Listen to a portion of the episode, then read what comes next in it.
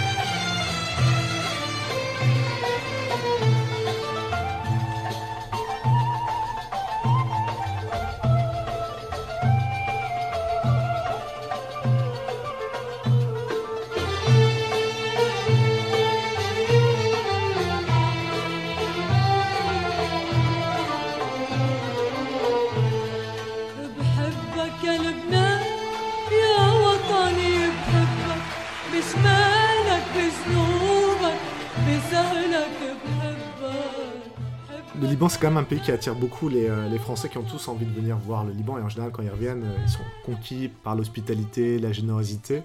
Et j'ai un ami euh, d'enfance qui a voulu venir un jour au Liban, donc qui est parti avec nous. Il a été accueilli par l'un de mes oncles qui lui a offert l'hospitalité, le repas libanais typique. Et lui, très gourmand et adorant la bouffe libanaise, il a commencé par les mezzés d'entrée. Il commence à manger, il adore, il se resserre.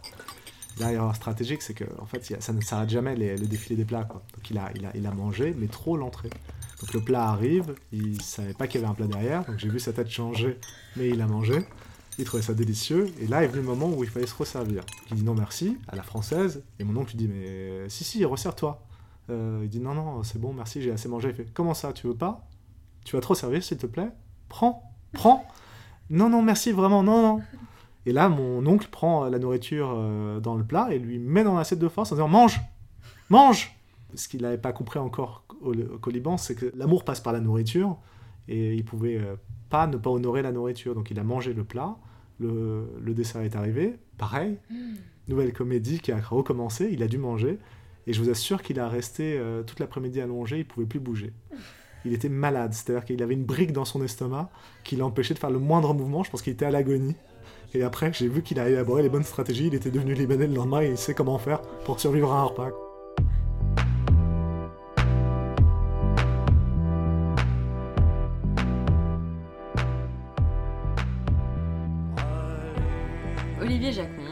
Tu es écrivain et philosophe. En parallèle, tu es enseignant-chercheur en sciences humaines à l'École supérieure de commerce extérieur et tu as obtenu un doctorat en philosophie sur le sujet de l'amitié. Et nous allons nous pencher aujourd'hui sur ton roman Un amour sous la guerre qui paraîtra le 19 mai 2023 aux éditions Intervalle. Dans cet ouvrage, tu reviens sur tes origines franco-libanaises en bâtissant une fiction sur les silences de ton histoire. Donc pour donner un avant-goût à nos auditeurs, Un amour sous la guerre, c'est l'histoire d'un jeune Français qui accepte un poste en tant que vendeur de meubles à Beyrouth et qui s'y installe en 1975. Son arrivée au Liban coïncide avec le début de la guerre civile qui gronde et qui le fera jusqu'en 1990. Le Français, dont on ne connaîtra le prénom que beaucoup plus tard, ne veut pas quitter le Liban malgré les conseils de ses amis. Il y est bien trop attaché. Il fait la connaissance d'une Libanaise chrétienne du nom d'Esther et la promesse d'un avenir commun le pousse à faire des allers-retours entre la France et le Liban. Ce livre parle de guerre, d'un amour naissant entre deux cultures, d'une fascination maladive et d'une vie qui suit son cours, malgré des conditions trop souvent tragiques.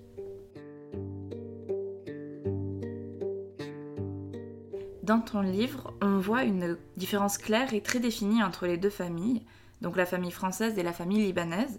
Chaque famille représente sa culture d'une certaine manière. Les Français sont très individualistes, ils sont plutôt froids, absents, voire parfois un peu toxiques. Les Libanais sont chaleureux, méfiants des intentions d'Antoine, le Français, protecteurs, traditionnels et très croyants. Est-ce que ces différences sont basées sur ta famille ou euh, a été inspirée par d'autres rencontres? Il y a peut-être plusieurs éléments. Il y a quelque chose qui m'avait toujours intrigué, que me racontait mon père, c'est que les Libanais euh, chrétiens maronites et les Français sont très proches de culture, partagent une langue commune, puisque beaucoup euh, de, de- de jeunes Libanais ou Libanaises sont éduqués dans la langue française, surtout dans les milieux euh, favorisés, dans les classes supérieures, et ça leur donne des traits de culture commune, et notamment au niveau littéraire, ils partagent vraiment un bagage euh, culturel. La France et le Liban, c'est hyper important. Pourtant, il y a de très grosses différences, mais qu'on voit dans un deuxième temps. Alors parfois, quand on rencontre une vraie altérité qui vient d'un ailleurs très défini, euh, eh bien, on a l'impression tout de suite de la différence. Alors que là, c'est d'abord la similarité, il faut aller chercher la différence là où elle se cache. Là, vraiment, c'est quelque chose qui m'avait dit, qui m'avait intrigué. Et puis, euh, moi, j'ai passé du temps au Liban, j'ai vu les, comment fonctionnaient les Libanais, effectivement, ce côté extrêmement chaleureux, extrêmement solidaire, extrêmement protecteur. Euh, je pense pas qu'il y ait une famille libanaise qui soit saine et une famille française qui soit toxique. Je pense que toutes les familles du monde révèlent de la toxicité et il faut aller voir au Liban comment ça se joue aussi. Donc ça a été un peu ce travail-là que j'ai voulu faire de, de décomposition, déconstruction des familles et françaises et libanaises en regardant la famille française avec le regard d'une libanaise et la famille libanaise avec le regard d'un français. C'est l'avantage d'avoir un couple franco-libanais. Et du coup, c'était vraiment une volonté de les rendre euh, si différents et opposés ou est-ce que c'était plutôt le fruit du hasard? Non, vraiment, au début, j'avais vraiment le sentiment et l'envie qu'ils étaient proches, et notamment dans toute la partie française, quand euh, Esther arrive euh, en France, elle est... c'est bien Esther, hein, je dis pas le bêtise, ouais. Ah, J'ai eu un doute d'un coup. Je suis nul avec les prénoms des personnages, c'est incroyable. Lorsqu'Esther arrive en France, elle est persuadée qu'elle va retrouver un environnement cocon. Et effectivement, la, la- sa belle-mère, donc la mère de, son- de- de son mari, est extrêmement entourante, enveloppante. Mais très très vite, il y a des failles. Et je voulais vraiment, c'est comme dans les, euh, dans les films d'épouvante en fait. C'est que tu as au départ un cadre qui est extrêmement rassurant. Et euh, au bout d'un moment, tu te rends compte qu'il y a des fractures, il y a des, euh, des craquements de pas qui sont un peu inquiétants. Tu sais pas d'où ils viennent et tu as envie de te rassurer, te rassurer, te rassurer. Et quand tout s'effondre, c'est vraiment euh, un décor, encore une fois, toxique et dans lequel il est difficile de trouver sa place. Tu écris à la fin de, de ton roman que c'est l'histoire de tes parents. Et donc je te cite, c'est leur histoire telle que je me la suis imaginée. Ouais. Donc d'où connais-tu l'histoire de tes parents? Est-ce que c'est quelqu'un de ta famille? Est-ce que c'est tes parents qui te l'ont raconté? Est-ce que tu l'as appris euh, par... euh, Enfin, quelles sont les sources en fait de, de cette, euh, de cette histoire? Sur la conclusion, tu as raison, c'est la, la chute du roman. J'essaie de créer un, dispositif que moi, j'ai pas vu dans, dans beaucoup de romans. C'est quelque chose qui pourrait être presque de l'ordre des remerciements, mais qui est intégré dans, dans l'écriture en disant voilà, c'est inspiré de faits réels, de personnages qui ont réellement existé. Euh, mais c'est très important de dire que c'est l'histoire de mes parents telle que je me la suis imaginée. Je suis euh, comme euh, tout un chacun, c'est qu'on me rapporte des histoires, mes parents m'ont raconté des histoires sur leurs rencontres, sur leurs origines, sur leurs parents, sur leurs pays respectifs, et il y a plein de trous. Et là, moi, je travaille en romancier, c'est-à-dire que je me dis, bah, j'ai envie de compléter des trous qui sont dans leur histoire, sachant qu'il y a aussi une démarche un peu généalogique. Pour moi, j'ai grandi en France, je suis né en France, j'ai un rapport assez distant au Liban dans un premier temps parce que c'était la guerre, que c'était compliqué d'y retourner. Donc euh, je savais que j'avais de la famille là-bas, je savais que j'étais à moitié libanais, mais c'était quelque chose de très très abstrait. J'essaie de, de- de retrouver mes racines non pas par le biais des témoignages, mais par le biais de l'invention, en me disant ça pourrait être ça mon histoire, telle que je me l'imagine, et qui fait que je suis devenu celui que je suis aujourd'hui.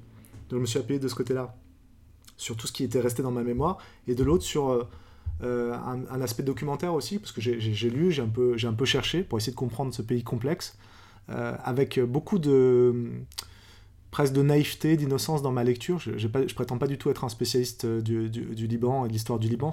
J'ai posé là un regard presque donc romanesque pour raconter l'histoire de mes parents et presque, j'espère, poétique pour les faits. J'ai voulu travailler les faits de façon à restituer le côté confus, complexe, voire chaotique du Liban.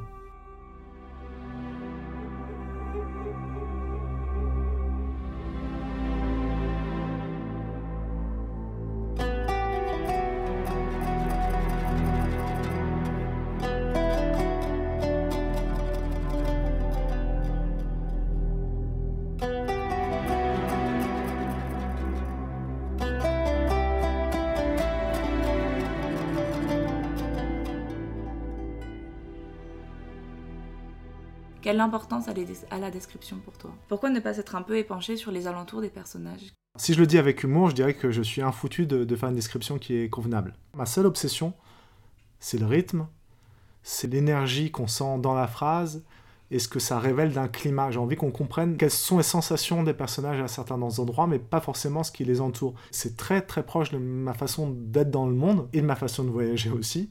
C'est plus du côté de la désorientation que de l'orientation.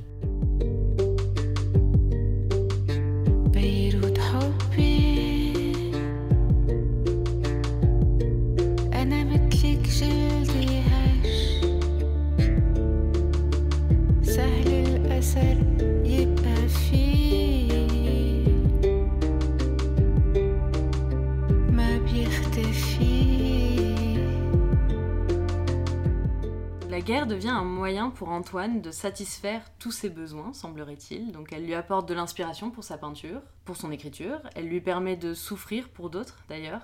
Comme s'il se l'appropriait un petit peu cette guerre, c'est aussi ce que son frère euh, lui fait remarquer. Et c'est aussi une des seules raisons pour lesquelles il pourra se marier avec Esther, car on apprend que hors contexte de guerre, le français n'aurait pas été un bon parti aux yeux de la famille. Donc on voulait savoir si la guerre du Liban, qui occupe le rôle principal dans, ce livre, aux côtés d'Antoine et Esther, quelle place elle a dans ta vie? J'ai- J'aime beaucoup vous souligner que la guerre est, le troisième personnage du livre. Je crois vraiment que c'est un personnage qui est déterminant. Et euh, les titres de chapitres, l'écriture faisait que je me suis dit, je vais creuser le mot guerre jusqu'à l'épuiser. Vraiment, euh, et trouver toutes les ressources qu'on peut trouver euh, à l'intérieur de ce mot pour, à travers la polyphonie du terme, arriver à restituer quelque chose, quoi, qui est l'ordre de l'expérience qu'ils ont vécue. Dans ma vie, l'expérience où la, vie de la guerre est passée à travers ma mère, puisqu'elle a quand même été arrachée à son pays, quand même concrètement. Elle aura peut-être vécu en France, mais je veux dire, ça, ça, ça crée une vraie déchirure que j'ai vécu avec ce, ce côté assez schizophrène de me dire j'ai une partie de ma famille qui vit une guerre, mais que je vois parfois pendant l'été, avec qui je passe du temps, euh, dans un village calme, paisible, où j'ai pas l'impression qu'il y ait la guerre. Et quand je vais à Beyrouth, je vois des choses qui pourraient faire penser à la guerre, mais à l'époque, je l'associais pas forcément à ça. Les, les poubelles partout, euh, certains dégâts, des immeubles qui sont pas tout à fait terminés. Alors, est-ce que c'est li- lié à des, bombardements, euh, à des tirs d'obus, ou alors parce que simplement il y a des immeubles qui ont été laissés euh, un peu en l'état, inachevés? Il y avait des armes, bien sûr, ce qui ajoutait le folklore du Liban. Donc, je voyais des, des signes et des traces de la, de la guerre, mais c'était super abstrait. Et je pense qu'il y a quelque chose qui a été aussi déterminant, mais ça, euh, je peux y penser que rétrospectivement, c'est quand j'étais petit, ça c'est ma mère qui me l'a raconté. Il y, a, plein d'années, on n'a pas pu partir au Liban. Elle, c'est un attachement viscéral, il faut qu'elle aille dans son pays voir sa famille. Et euh, bah, les conditions politiques, les conditions euh, de guerre faisaient qu'on ne pouvait pas partir. Donc ça, je le raconte dans, dans- dans le roman, le fait de devoir défaire les valises 24 heures avant le départ, c'est une expérience qu'apparemment on a vécue, même si moi, évidemment, j'en ai aucun souvenir. Donc elle est à la fois présente et très abstraite. C'est bizarre à dire. Quelqu'un qui n'a pas du tout ce lien avec la guerre euh, dira bah oui pour moi aussi c'est abstrait. Mais là c'est une abstraction qui, pèse parce qu'on se dit c'est pas possible que je n'ai pas la matérialité de cette chose quoi. Je, je comprends pas où elle est. Il y a plein de choses dans ce roman que j'ai voulu écrire comme ça en me disant je ne comprends pas où elles sont et c'est qu'en écrivant que je vais pouvoir arriver à leur donner une densité euh, et les remettre dans ma vie. Et ce texte, est-ce que tu dirais que c'est un récit sur le Liban vu par un Français, un récit sur la France vu par une Libanaise, ou bien les deux? Comment est-ce que toi tu te places aussi en tant que franco-libanais du coup C'est pour ça qu'il y a vraiment deux parties distinctes dans le, dans le texte, qui sont, euh, même en termes d'écriture, il, y a des- il y a des glissements, il y a des changements. La première partie est plutôt vue par un Français sur le Liban, et la seconde partie plutôt par une Libanaise sur la France. Bien sûr, il y a des croisements quand même. Bah, c'est peut-être le dou- double regard que j'essaie d'avoir moi-même euh, sur la France et le Liban, mais même sur la vie, en fait, d'arriver à avoir ces deux regards quand je regarde une situation.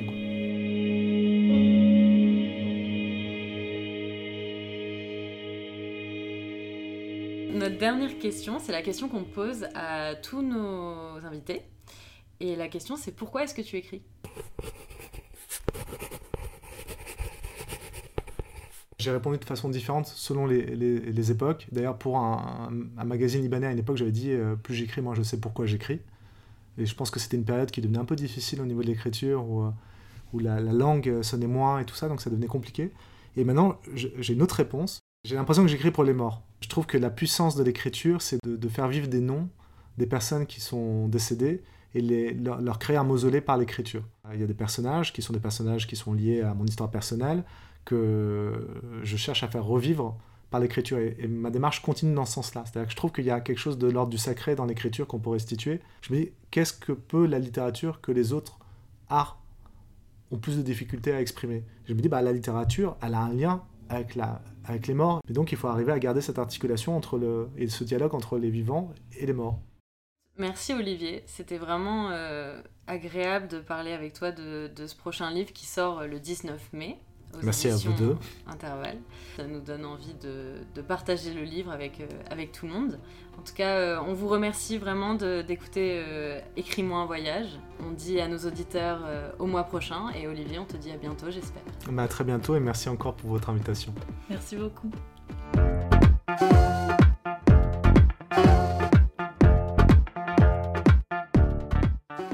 C'était Écris-moi un voyage, le podcast des éditeurs de voyage.